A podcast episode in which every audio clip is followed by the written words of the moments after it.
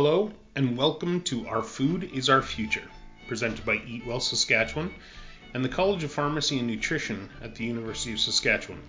I'm your host and food explorer, Mo Matthew. This week's guest is author Amy Jo Ehman. She has published the book Out of Old Saskatchewan Kitchens. It is a historical look at the foodways of the prairies from the days of the fur trade to the arrival of the first settlers. The cookbook is a retelling of Saskatchewan events through the lens of food, from the signing of the treaties in the Metis Uprising of 1885 to the founding of Saskatchewan in 1905. Her book includes cherished traditional recipes that celebrate the lives of the people of our great province. Her other work that celebrates the food culture here in Saskatchewan is Prairie Feast, a light-hearted look at the foods that we celebrate here on the plains. She grew up on a farm in Treaty 4 territory and now lives in Saskatoon. Everybody, this is Amy Jo. Okay, so everybody, this is Amy Jo. Amy Jo, I'm hoping you can tell us a little bit about yourself and where you're from, your background, and uh, your current role. Oh, sure. Thank you. Thanks, Mo. Well, I grew up on a farm in Saskatchewan for a while, I worked as a journalist in the newspaper and at CBC, but then I decided to become a freelance writer based here in Saskatoon.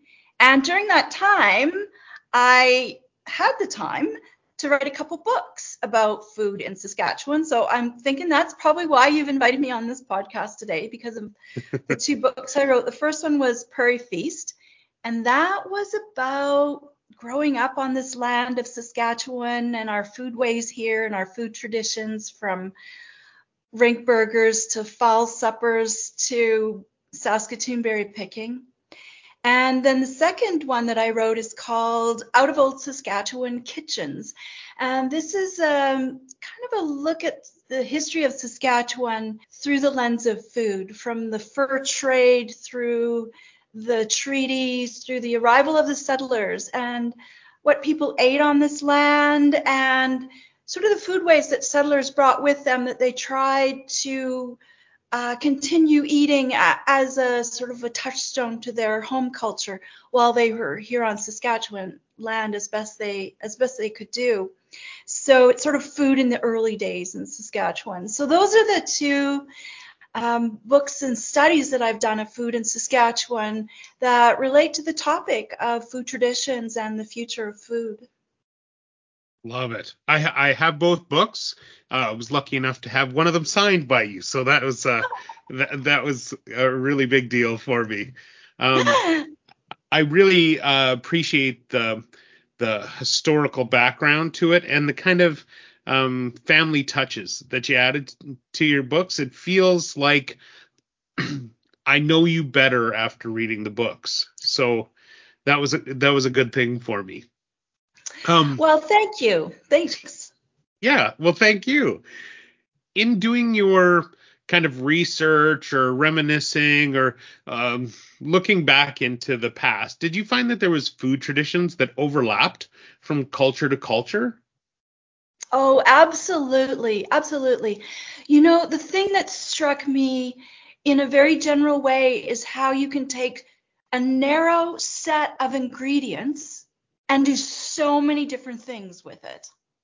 Maybe by just changing the method of cooking it, by changing uh, uh, the spice that you include with it, and the way that it's served at the table.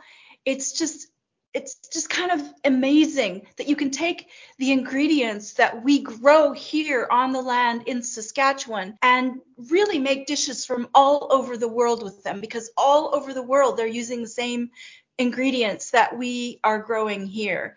And I, it seems kind of broad saying that, but I'll give you maybe even just a simple example of the things that you can do with with a, a, dough like a dumpling and how you serve it. So if you're doing it in Italian tradition, you might be making ravioli. If you're doing it in a Ukrainian tradition, you might be making vareniki. But it's exactly the same ingredients that go into that. It's just a different way that you form it and the different way you serve it. Bread is a super example of this as well because we all most of us, I love bread, and breads from all over the world are so different but they're all the basic, same basic ingredients. So I think what you've said is so true that there's a huge overlap of the things that we can cook that other people in the world are cooking for the dinner the same day that we are. They're eating the same foods. yeah, exactly. And all the cultures think their way is the best. So that's also good. yes. That's what we call comfort foods. Those foods that our moms or grandmas or grandpas did the best. Absolutely. I I totally think that. Um getting taught how to cook when I was younger that was a big thing in our house before I went to culinary school that you cook with love and appreciation for your ingredients and it'll taste better. And then when you go through cooking school and you get into big name kitchens, it's one of those things. Do you respect the ingredients? Are you having a good day? Put a smile on your face. And it rings so true. And it's funny that my grandma and my great grandma showed me that when I was younger. That's beautiful. Very beautiful. So on that on that last answer, you kind of kind of went into this already, but does the raw food ingredient from where you live uh, change the way you cook and what you cook? Because I think when you're saying all the traditions that come with people that settled the land, they brought those traditions, but they're going to have to play with the stuff that they can get. So, you know, is there is there anything that we feel changed because of the ingredients? I think a lot of things did change in the beginning for the early settlers who came here because they couldn't get the ingredients that all of the ingredients that they would have known back home. But they they made the dishes that they could get the ingredients for. So they probably didn't have the whole repertoire of what they would have cooked back in Denmark say or Ukraine, but they cooked what they could. They were very adaptable to what they could find here, and they made the most of it. And um, you know, a lot of things weren't available in our stores, and and very seasonal. The ingredients were very seasonal, but there were certain things that you could get. For instance, dry spices and dried currants and those sorts of like dried apples those were things that you could get in in general stores back in the day. And so they they would use them to the best advantage that they could to make their dishes. It's actually really quite heartwarming to see how they adapted what they what they knew from a recipe that they brought from home and what they could get here and how they did it as best they possibly could so that they could maintain that connection for their families and their children growing up here in Saskatchewan with what they would have considered their home country back somewhere else. Right. Yeah, that's a that's a kind of a neat thing that everything changes but everything stays the same. Yes, exactly. And as grocery stores became more prolific or, or and distances, it wasn't so, you know, you didn't go to a grocery store just once a month, you know, like the early pioneers might have. As things became more available, they adapted their recipes until they were back making them the way that they originally had been made in their home country as they were able to get these ingredients. A really good example of this is, for example, a dish, a dessert that we see a lot of here in Saskatoon, anyways, at markets and stuff, is vinaterta, which is this it's sort of Icelandic. It's like a layer cake where you have layers of cake and then layers of cooked down prunes you know, so it's like a layer of white cake and then a dark layer of prune in between. Well, prunes is something you could get in Saskatchewan a hundred and some years ago because they were a dried plum and so they were available. And I think the reason that vinaterta is something that's still being made and cherished in Saskatchewan today is because there were prunes back then. So it's something that families continued to make even after they came here to Saskatchewan. And it is still a touchstone for those families for whom that is part of their cultural heritage. Yeah, that's that's true. Uh, researched a lot of old cookbooks, like old cookbooks, 40s, 50s, 60s, and mm-hmm. uh, I, it always amazes me how many pineapple recipes are in those things. It's like well, we don't, we've never had pineapple. Why, why is pineapple one of our one of our signature things? I, I don't understand. I looked at a lot of cookbooks as well. Uh, and I'll tell you a couple of tre- two trends that I saw in looking at those old cookbooks is at some point in the as you know 40s 50s as those things started being available in the grocery stores and the companies that wanted you to buy them they put out their little recipe booklets for pineapple or for oranges as those things became more available in the grocery store they wanted you to cook with them. And then in about the 60s or 70s these old cookbooks uh, the cookbooks start having a section in there called pioneer recipes or days that were done. It's like there was a generation now that no longer knew those recipes by heart. And so their mothers and grandmothers were including those recipes in their cookbooks, church cookbooks and community cookbooks. Suddenly they were putting in those recipes that had been cooked from scratch and by memory for 50, 60, 70 years. And they were worried that the next generation wasn't going to be able to do it. So they started putting them in their cookbooks. Probably really smart because uh, mm-hmm. yeah, we there's always gaps, so uh-huh. it's it's good for us to keep refreshed on that.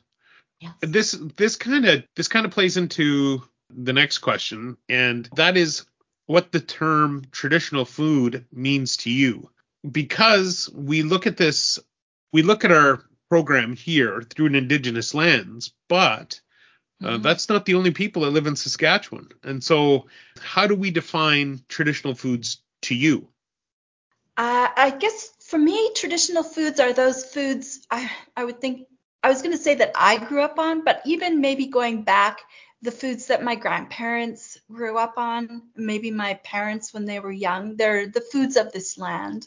And also the foods that remind me of my childhood, perhaps growing up on the farm as well. So traditional can have a broad sense of being the foods of the place where you are, but also a personal sense because they're the traditional foods, the culture of your family as well. So I kind of look at traditional foods on two levels like that, but in both on both levels, I also see them as foods that are scratch made, starting with raw ingredients and put together, as you said earlier, put together with love and serve to your family.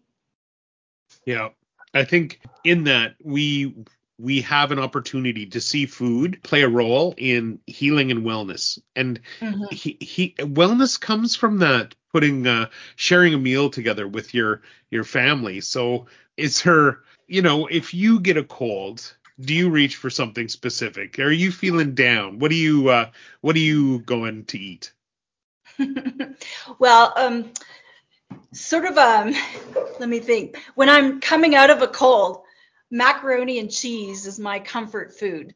And I could run for a Kraft Dinner box, but I, I like it way better if it's made from scratch, you know, with, you know, melted cheese and a in a cream sauce and you know, macaroni that I've just boiled myself. So I don't know if that really fits in the category of traditional foods, but for me, it's a comfort food. And I guess the word comfort food can really apply to that whole category of traditional foods because they are the ones that you go to when you're maybe feeling homesick or feeling missing family members or not not completely well like a cold or something like that. So or when it's minus 40 out. And so you know another another thing for me would be soups. You know i love to make soups from scratch. And so those awesome. seem like comfort foods for me. I also make a lot of bread. So anything with bread seems like a comfort food to me. Even a pizza, you know, where you're using a basic bread dough. So those all fall in that category of wellness foods for me because they make me feel feel better than I did before I was eating them. That's right. That's right. And that's such a, a big part of it. I mean, if you're in a, a good mental space after you eat something or drink something. I think invoking memories of, you know, when we were kids or when somebody else was taking care of us. I think that's part of that too. Mm-hmm. Especially when they've done it with love and with with fresh and ingredients that they've put together for us. I I don't think of I don't think of comfort foods or traditional foods as being like a bag of potato chips or a burrito that you throw in the microwave. That may be fast food and may satisfy a hunger in immediate moment, but that's not the food that's nourishing us body and soul.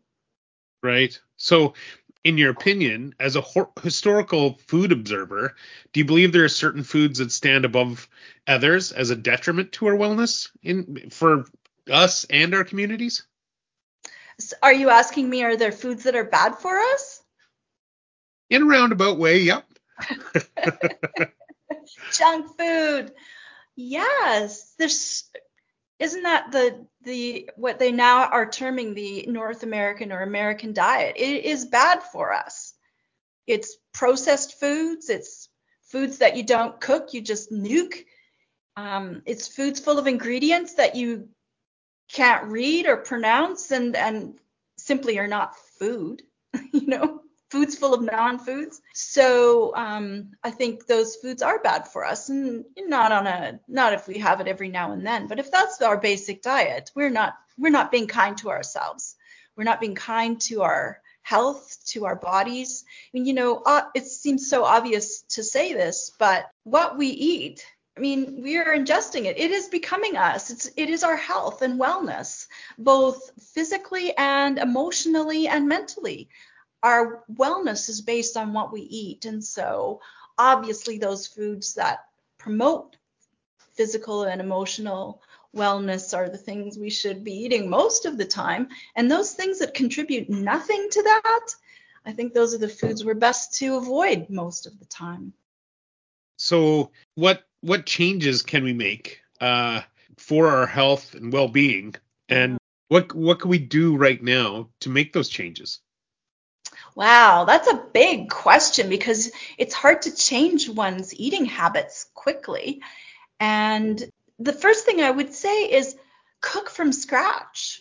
You know, learn to cook cook for the people that you are sitting down to eat with. But that's so easy to say. It's it's not the easiest thing to do on a daily basis when you're a busy person, when you can't get to a grocery store, when you know you're juggling budgets and things like that. But that to me would be the basic one basic thing to start with is to cook from scratch with real ingredients. And yeah get yourself a few dishes that you're you get really kind of good at that you like to share with people and yeah just feed feed yourself good healthy food that you've made yourself yeah i i totally agree i i i live behind kind of the mantra of our podcast that food is medicine and mm-hmm. so you know when you you start talking about putting in food that actually it's not just you know keeps us up or keeps us going but that nourishes us from start mm-hmm. to finish and that's that's the important thing because across the world the food is medicine approach has been done since the greeks and all cultures and all all the people and now we we're saying it's kind of an indigenous thing or a traditional food thing but i think it's just a smart thing sometimes Yes, and I think we have to also, um, how do I put this? It is an indigenous thing because all around the world, it is indigenous people who gave us the foods that we eat today, whether they were indigenous to South America and growing tomatoes, uh, indigenous to Greece and growing olives, these are the foodways that began with indigenous peoples where they lived. And they knew what was healthy food for them. It was the food that they could produce, that kept their families healthy, and that was available to them on their land. And so I think eating eating in traditional food ways to get back to that topic, could be eating indigenous ways on the land where you live right now or indigenous ways to your particular culture because that takes you back to the beginning, back to the beginning of food when all those other things that are not healthy for you were not even available to to eat and to feed your families. Yeah. That's it's the way it was, right? And so that's really the way neat. it was. I Yeah. I totally appreciate right now that the institutions in Saskatchewan are trying to include more traditional indigenous foods into their food Mhm. service systems. Um, Yeah. Do you see this as a as a positive way forward? Absolutely. I think that's so important to eat the food, to be healthy, to eat the foods that you your body is used to, that your body has known since you were a child, or that you have known through those people who've cooked for you with love. So I think it's so important. And by institutions and things, I'm I'm guessing I don't know, like maybe you're referring to hospitals and seniors' homes and that sort of thing. I just think it's definitely so important for the health and well-being of those that we care for, whether in our homes or our institutions, that we give them the foods that their their bodies and their minds recognize as good food for them from wherever they wherever they grew up and where whatever qualifies that for them i think. And and part of this why i'm saying this is part of on on this nutritional research that's being done now on on the um, the microbiome in our digestive systems you know the bugs inside of us that are doing the digestion for us. It's different in every one of us. And it's based on where we were born what the first things we ate what does, what illnesses we've had along the way. But when you feed yourself those foods that your internal digestive system and the bugs in there recognize, it's just going to make you healthier eating those foods. And like I say, it, it can be different for all of us. So we have to ask ourselves, what is it for me that makes me feel good? What is it for my grandma, my grandfather that makes them feel good? Those are the foods that we should be celebrating and providing to the people that we're feeding in our in our lives. Yep. If it comes out and it, you have something you recognize, you'll you'll like it. If you don't recognize it, you're not gonna like it. It's it's we eat what we know. Um, Yes. Yeah. in that, and this is kind of a personal question, but what is your favorite Saskatchewan ingredient? Um, and how do you Hmm. use that ingredient? I think I'd have to say if I could pick one ingredient that I use more than any other ingredient in my kitchen, it's probably flour. Because I make a lot of bread and I love making cakes and and cookies and share making a dozen buns and sharing them with someone. So making bread and baking and that sort of thing is something that I put my love and attention and caring into and want to give as as a token of my my friendship or appreciation or just to share with people but um, it's a pretty pretty broad ingredient saying flour. I think if if i were going to pick a more specific ingredient i'd probably say the berries of saskatchewan because both culturally for me and food wise i think berries are are so healthy for me I grew up picking Saskatoon berries, so they're very much a cultural touchstone for me and my family. There was no special occasion in my family, including Christmas dinner, that we didn't have a Saskatoon berry pie. And you know, freezers full of berries. It's like you were only as wealthy as the number of milk cartons full of Saskatoon berries that were in the freezer. And I've branched out a little bit more. I've discovered since I was a kid that we have blueberries here too. But growing up on the southern prairie, I didn't even know you had blueberries. So thankfully, I've discovered that and cranberries and other berries that we have here. And I think berries are so healthy for us that I try to get berries in my diet, if not every day, frequently. I'm that's probably one of my more favorite ingredients Every from day. That's that's amazing. Just to have just to have that kind of tenacity about making sure you're eating them. That's that's a great Oh thing. yeah. One year my New Year's resolution was to eat berries every day. I usually try and pick New Year's resolutions that are easy to do. I think eating berries every day is, is one of them. One year it was eating beans every day. That was that was pretty fun too. I have to say beans, lentils, chickpeas in that category. Those are among some of my favorite ingredients as well. Oh, nice. That's that's good because we grow all that stuff here. That's great. We do. Yes. It's it's all here. We can eat it locally. Yes, that's that's what we're talking about. Um, when we're When we have those, though, we have our grow season. So preserving foods is kind of important. Um, and it's not really important today, but it used to be a survival thing. And it's kind of making a comeback right now. Uh, just a few years ago, they were starting to, I forget how it went, but um, uh, they were going to stop making canning equipment. There was some canning equipment they weren't going to do, and it caused runs on the, you know, the local Canadian Tire, and and so now I think they've sorted that out. But how do you see that? Do you see that making a comeback right now, and and what's the reason for that? I think it has made a comeback, and I'm I think it was starting before the pandemic, and maybe that's a skill that people had time for during the pandemic because they were spending a lot of time at home. So maybe they tried it. But I definitely think that canning and preserving and making your own jams and things like that is, mm, yeah, I think it's I think it's quite popular now, at least uh, as I'm observing it amongst my friends and and myself.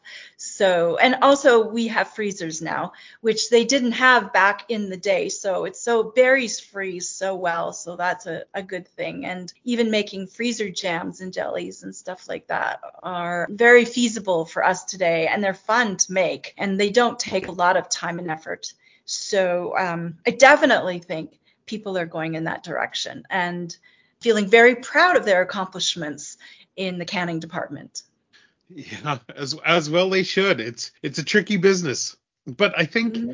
when we're talking about you know health and wellness and and what we feel as healthy foods and traditional foods, we go back to that scratch cooking. Um, and mm-hmm. even when we're canning, you're making something from scratch to actually can. So yeah. do do you believe that improving the food that we're making will impact our our state of health for our futures and our communities that are doing this.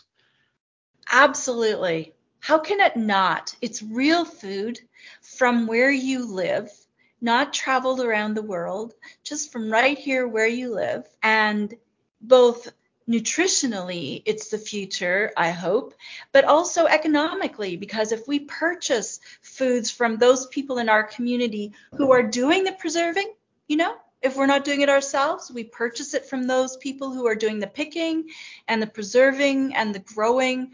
We're we're helping a wider community where we live, and that that's also part of, of loving and caring for the community and supporting each other in those food ways. We don't have to do it all ourselves in order to joy, enjoy the benefits of that food culture right here on the land where we live.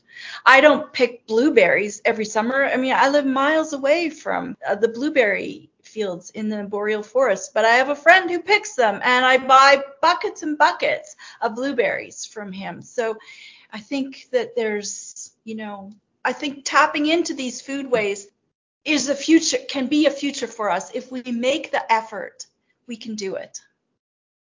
Love it. Love it. And and it feels like something you know if we're going to share around the work we can do it. Mm-hmm. absolutely. Absolutely.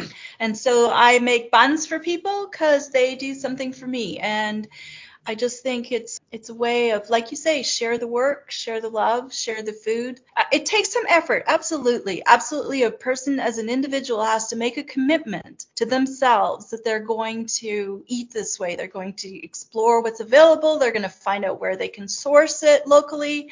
They're going to pick those things that are most important to them and source them locally and not worry about the other ingredients that they might have to purchase from somewhere else. And they're they you know, to make it and share it with those that you want to experience this love of foodways and love of uh, traditional foods and indigenous foods right here where we live. I think it's, like I say, it's a personal commitment, but I find it super rewarding.